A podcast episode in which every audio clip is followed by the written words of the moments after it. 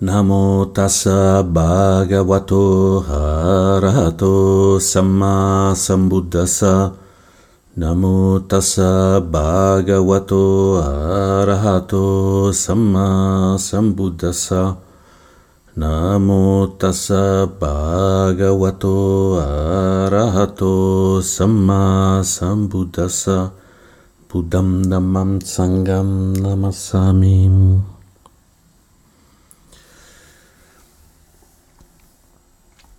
Tra pochi giorni ci sarà la festa del Vesak che verrà tenuta al monastero Santa Cittarama l'ultima domenica del mese, quindi questa, questa domenica che accade fra, fra, due giorni, che è anche la data mh, ufficiale in Italia per festeggiare il Vesak come festa religiosa per i buddisti per cui se uno è buddista può chiedere un giorno di, di ferie, di spostare le cose in quanto, in quanto c'è il Vesak. La data lunare credo che sia quella del 3 giugno quest'anno perché questo corrisponde alla, alla, alla, quella che tipicamente è la luna piena di maggio, ma in questo caso la luna piena di maggio, essendo calendario lunare, non corrisponde con maggio e finisce il, il 3 di giugno. C'è un calendario che è possibile trovare su, sul sito del Forest Sangha dove ci sono indicate tutte, tutte, le lune e tutti i festeggiamenti. Tra cui c'è anche questa Vesaka Puja, questa festa del Vesak, che è una festa che raccoglie, che raccoglie fondamentalmente i momenti salienti della vita, della vita del Buddha, che sono quello del, della nascita del Buddha, della sua illuminazione e del raggiungimento del, del parinibbana, il, il nibbana completo, il nirvana completo che è quello che si raggiunge al momento in cui il corpo, il corpo si scompone, al momento della, della, della morte.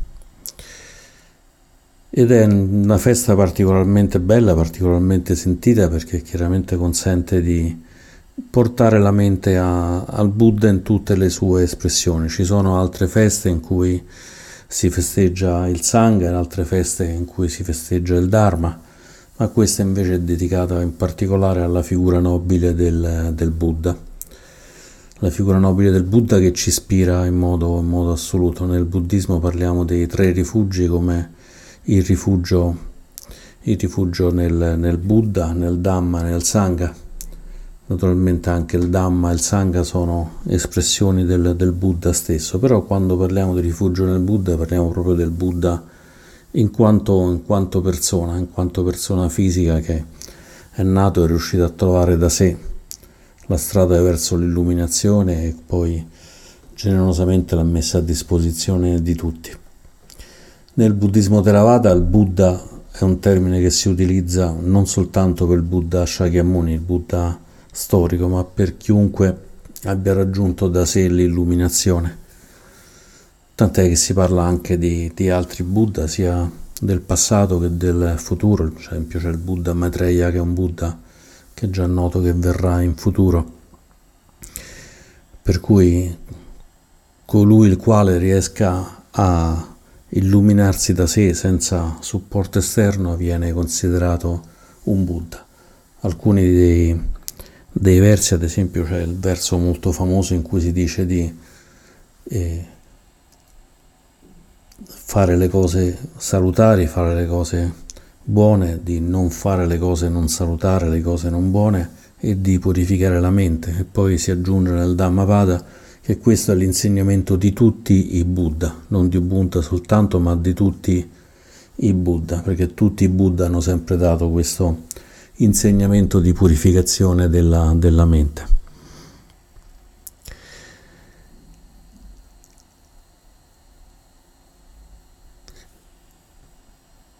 In altre tradizioni come quella Mayana invece Buddha si utilizza per quello che nella tradizione antica, nella tradizione del canone Pali, quella Theravada, si utilizza invece il termine Arant, illuminato. Quindi quando si dice che ci sono tantissimi Buddha nel buddismo Mayana si intende genericamente illuminati, quindi persone che hanno riscoperto la propria natura di Buddha, ma nel buddismo Theravada Buddha è un termine che si utilizza soltanto per chi si è illuminato da sé. Una volta chiesero a Bhikkhu Bodhi se ci fossero altri Buddha e lui, come al solito, si è messo molto a ridere. Bhikkhu Bodhi è una persona che ride tantissimo. Questo monaco americano così importante per le sue traduzioni, oltre per la competenza infinitamente elevata che ha dell'Abhidhamma e di, pressoché di qualunque altra cosa del buddismo, avendo tradotto tutto il canone Pali, penso che abbia una conoscenza quasi, quasi unica. E si mise molto, molto a ridere dicendo beh forse qualcuno che sta nel, nel più profondo del, della foresta può darsi che, che, sia un Buddha che sia un Buddha ma il, mm, è difficile e chi ha posto questa domanda non sapeva di questa distinzione che appunto Buddha si intende solo che si illumina sé non capì nemmeno precisamente la risposta rimase perplesso. Rimase perplesso perché fortunatamente siamo in un periodo storico in cui gli insegnamenti del Buddha sono diffusi, sono quantomeno accessibili. Un momento che avrà delle difficoltà, ma abbiamo questo grande eccezionale dono di avere a disposizione il Dharma e poterlo conoscere in tutte le sue, in tutte le sue espressioni, conoscendo tutti quanti i sutta che sono arrivati tramite il canone Pali, addirittura possiamo leggerli negli altri canoni in cui sono stati registrati come nel canone cinese, nel canone tibetano, nel canone sanscrito, addirittura ultimamente anche nel, nel, nei testi che sono stati trovati nella zona fra Afghanistan e Pakistan, nel Gandhara, in cui sono testi molto, molto antichi, quindi abbiamo a disposizione un'infinità, un'infinità di insegnamenti che il Buddha ha dato e che sono stati registrati e portati, portati fino, a, fino a noi.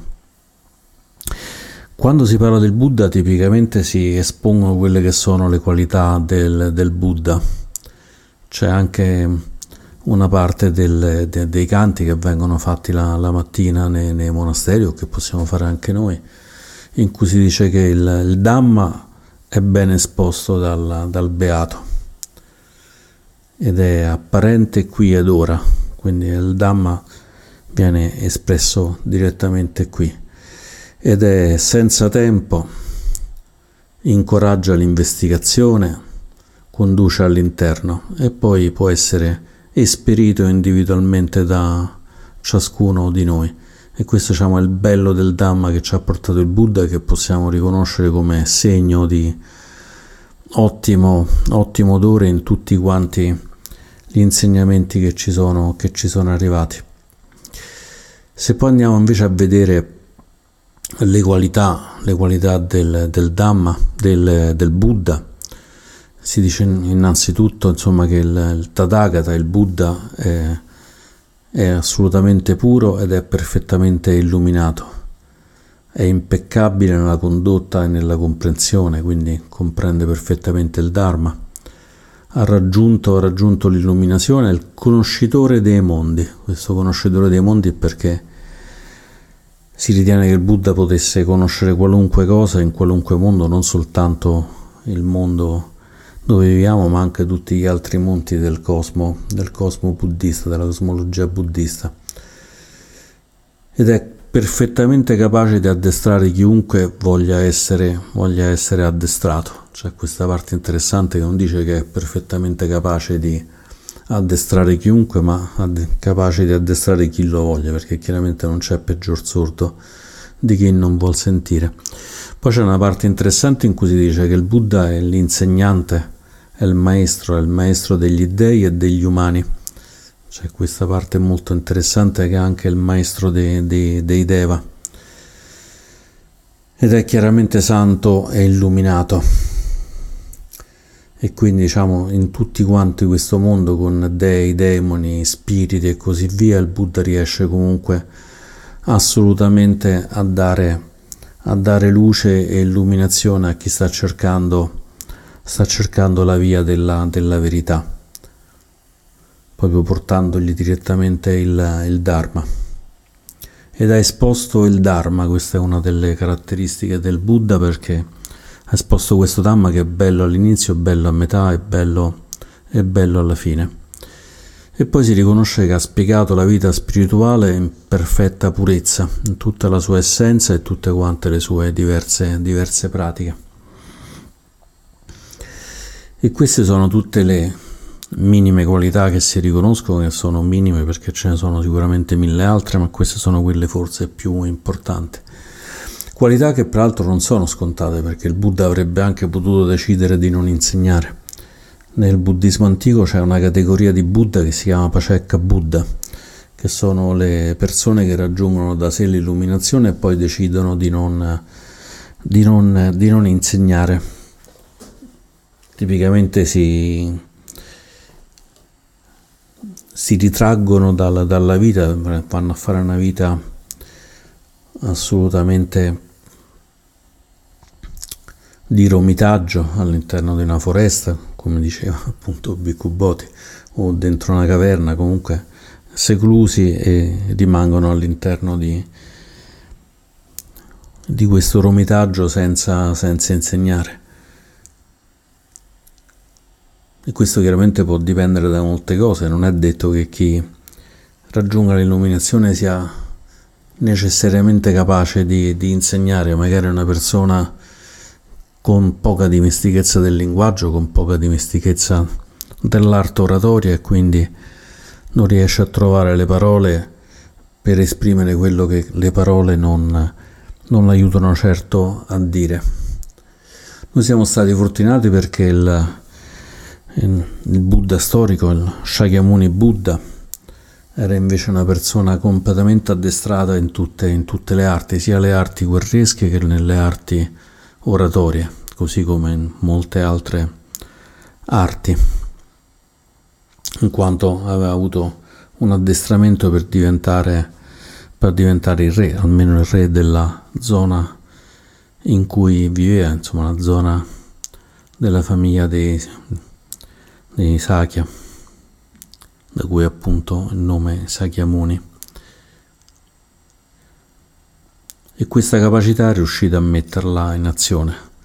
La storia dice con un po' di spintarella da parte, da parte di, di Brahma che gli ha detto beh forse è arrivato il momento che va a insegnare perché all'inizio il Buddha aveva pensato di, di essere anche lui un Pacekka Buddha, di non, di non andare a insegnare e poi c'è stato questo Brahma che ha detto forse Dio Brahma e ha detto forse devi ricordare che c'è qualcuno che ha soltanto poca polvere sugli occhi ed è arrivato il momento di togliere questa, questa polvere dagli occhi e quindi consentire alle persone di, di illuminarsi. E di queste persone ce ne sono state molte, all'epoca del Buddha tantissime, se pensiamo addirittura che Sariputta, il suo grande discepolo, raggiunse il primo livello di illuminazione soltanto parlando per la prima volta con un monaco discepolo del Buddha, che vide così sereno, così tranquillo mentre camminava e gli chiese di chi fosse, chi fosse il discepolo e che cosa insegnasse. E questo discepolo del Buddha gli raccontò le quattro nobili verità e lui raggiunse già il primo livello di illuminazione praticamente al sentire le nobili, le nobili verità, le verità dei nobili. E poi chiaramente si fece monaco insieme a sua cugina Mogallana e tutti e due raggiunsero molto velocemente l'illuminazione completa. Diventarono Arant, Arant completamente legati al Sangha di cui fecero parte integrante per tutti quanti queste decine d'anni finché non, non morirono entrambi.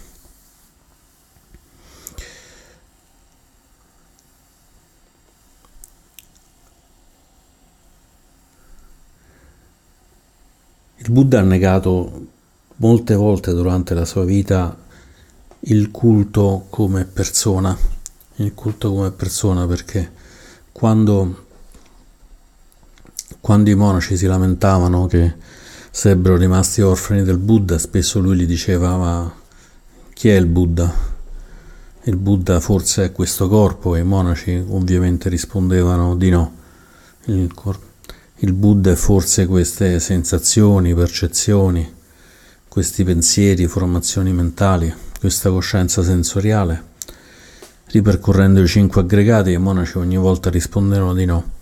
E allora il Buddha li prendeva anche un po' in giro e diceva ma come, non riuscite nemmeno a sapere chi è il Buddha mentre ce l'avete davanti? E pensate che scomparirà o che sarà, sarà qualcos'altro dopo la morte?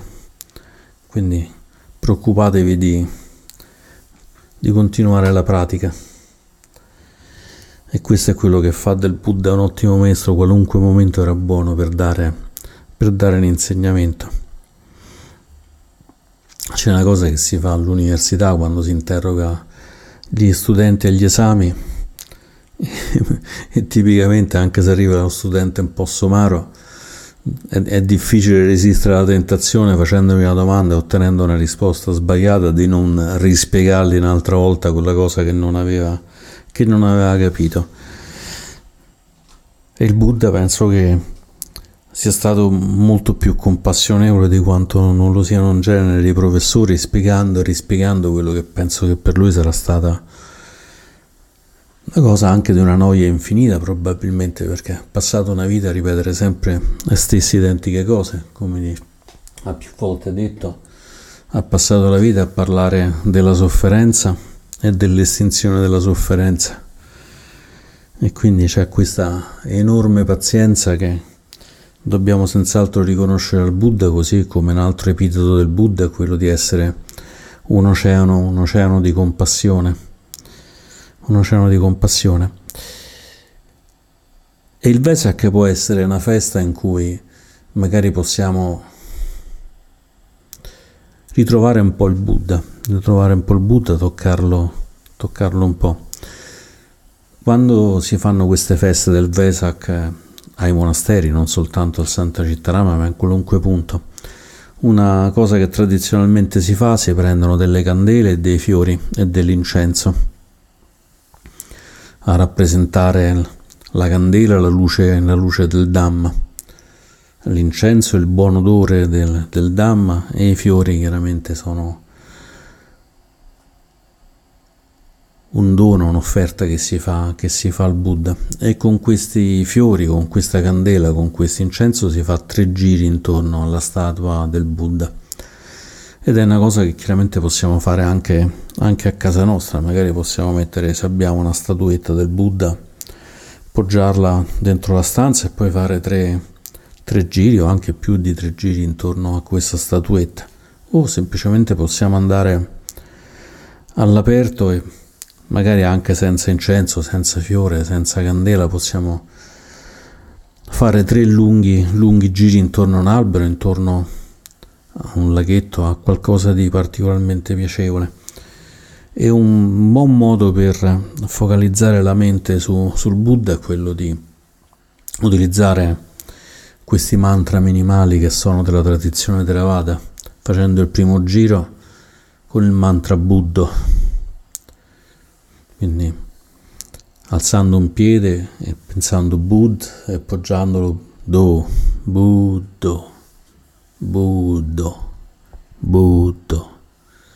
E facendo tutto questo primo giro con questa focalizzazione sul Buddha. Poi potremmo fare il secondo giro invece col secondo rifugio, quello del Dharma. Il mantra in questo caso è Dhammo. E quindi si girerà sempre con Dhammo, Dhammo. Si può alzare un piede, Dham, e si può appoggiare il piede, Mo. Dhammo, Dhammo, Dhammo. In particolare osservando il Dharma all'interno, all'interno degli insegnamenti del Buddha, quindi come forma anche di riconoscenza al Buddha che l'ha insegnato. E l'ultimo giro lo possiamo fare con il Sangha. Il mantra in questo caso, come è abbastanza evidente, è Sango che sono tutti e tre i nominativi di, del, di Buddha, Dhamma e Sangha. E quindi anche in questo caso sarà Sango, Sango, riconoscendo che il Sangha è un'emanazione diretta del, del Buddha. Il Sangha di cui prendiamo rifugio è il Sangha, il Sangha delle persone, dei, dei quattro tipi di persone che hanno raggiunto un qualche livello di, di illuminazione dall'entrata nella corrente fino alla, a livello di, di Arahant, ma possiamo anche essere del tutto riconoscenti anche ai due sangha monastici, quello dei monaci e quello delle monache.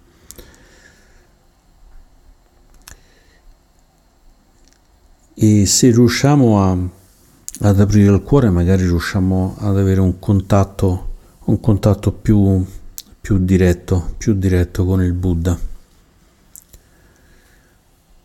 Più diretto con il Buddha perché in realtà il Buddha in quanto persona naturalmente è morto, è morto da tempo, è morto il giorno in cui ha raggiunto il Parinibbana, ma per molti versi è ancora completamente presente, presente adesso, è presente con gli insegnamenti, è presente con tutta questa energia che ha messo in moto nel momento in cui ha girato la ruota del Dharma, è come se fosse esplosa esplosa una stella nel momento in cui è esposto le quattro nobili verità e questa stella stia ancora mandando luce in tutto, in tutto l'universo, come quelle stelle che la sera, quando è notte, osserviamo che sono completamente luminose, magari sono stelle ormai esplose, estinte, ma continuano a mandare, a mandare luce.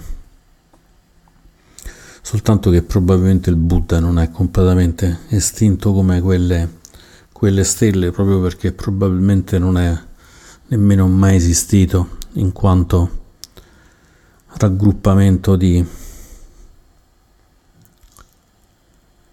di aggregati, quantomeno le qualità del Buddha vanno al di là di queste qualità degli, degli aggregati. Ma anche se il Buddha è morto, se il Buddha si è estinto, la luce ancora risuona, risuona nell'universo.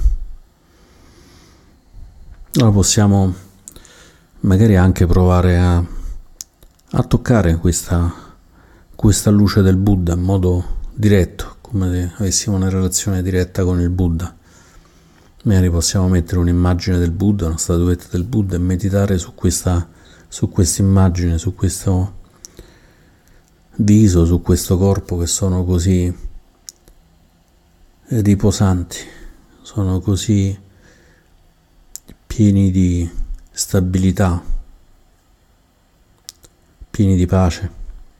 È la prima cosa che l'immagine del Buddha ci offre sempre. Chiunque vede l'immagine del Buddha vede proprio questo, questo bellessere, bellessere rilassato, bellessere in pace.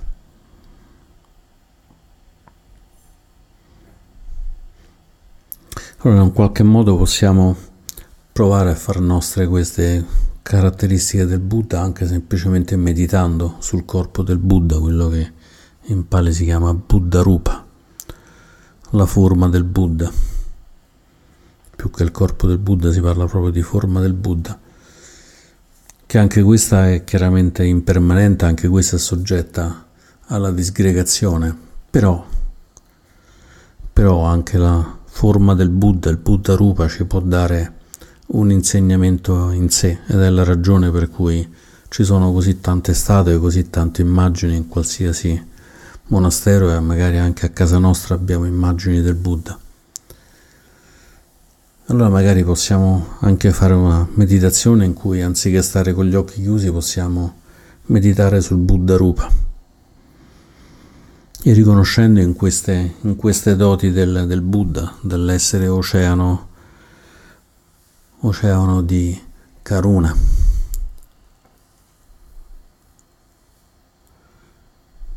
Nell'essere così capace a portare il Dharma, così capace di insegnare a tutti, magari riconoscendo che anche noi abbiamo in nuce queste, queste qualità che possiamo in un qualche modo sviluppare, diventando anche noi capaci di esporre il Dharma, capaci di parlare del Dharma magari senza nemmeno nominarlo mai, ma raccontando un po' anche alle altre persone cos'è questo, questo Buddha Dharma, questo insegnamento del, del Buddha, portando la compassione nelle cose che facciamo, portando la chiarezza, portando la pace e trovando queste identità con il Buddha Rupa che non è un interesse con il Buddha Rupa perché sembra che ci sia il Buddha e che ci siamo noi quando il Buddha ci ha insegnato che in realtà se andiamo a vedere con precisione non c'è né il Buddha né, né noi e proprio riconoscendo questa assenza di realtà ultima della forma del Buddha, della nostra, della nostra forma, è lì che possiamo incontrare più comodamente il Buddha. E con l'augurio che la festa del Vesak ci porti proprio a questo, a questo stato di connessione, a questo stato di pace stabile che possiamo trovare nel cuore, questo ritrovare nel nostro cuore le caratteristiche che il Buddha era riuscito a, a trovare così splendidamente, ha cercato per tutti gli anni della sua vita, dei suoi oltre 40 anni di predicazione, ha cercato di risvegliare in tutti.